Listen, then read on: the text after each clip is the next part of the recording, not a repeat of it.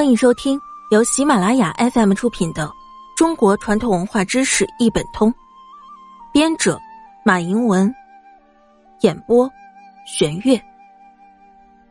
第一百六十二集：居家生活饮食文化之吃饭时不宜看书。有些人习惯于一边吃饭一边看书，这是一种不良的习惯。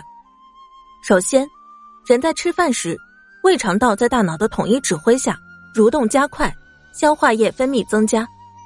为了保证增加工作量的完成，胃肠血管扩张，循环血量比平时增加数倍。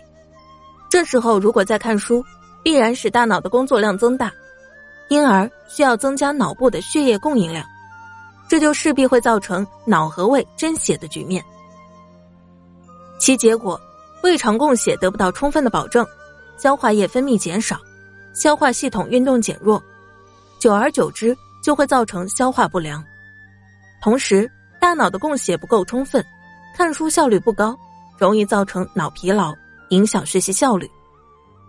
其次，边吃饭边看书会使看书在大脑中产生的兴奋状态抑制食欲的兴奋状态，使人食欲减退，并常会使人忘记咀嚼。大大的延长进食的时间。本集播讲完毕，下集见。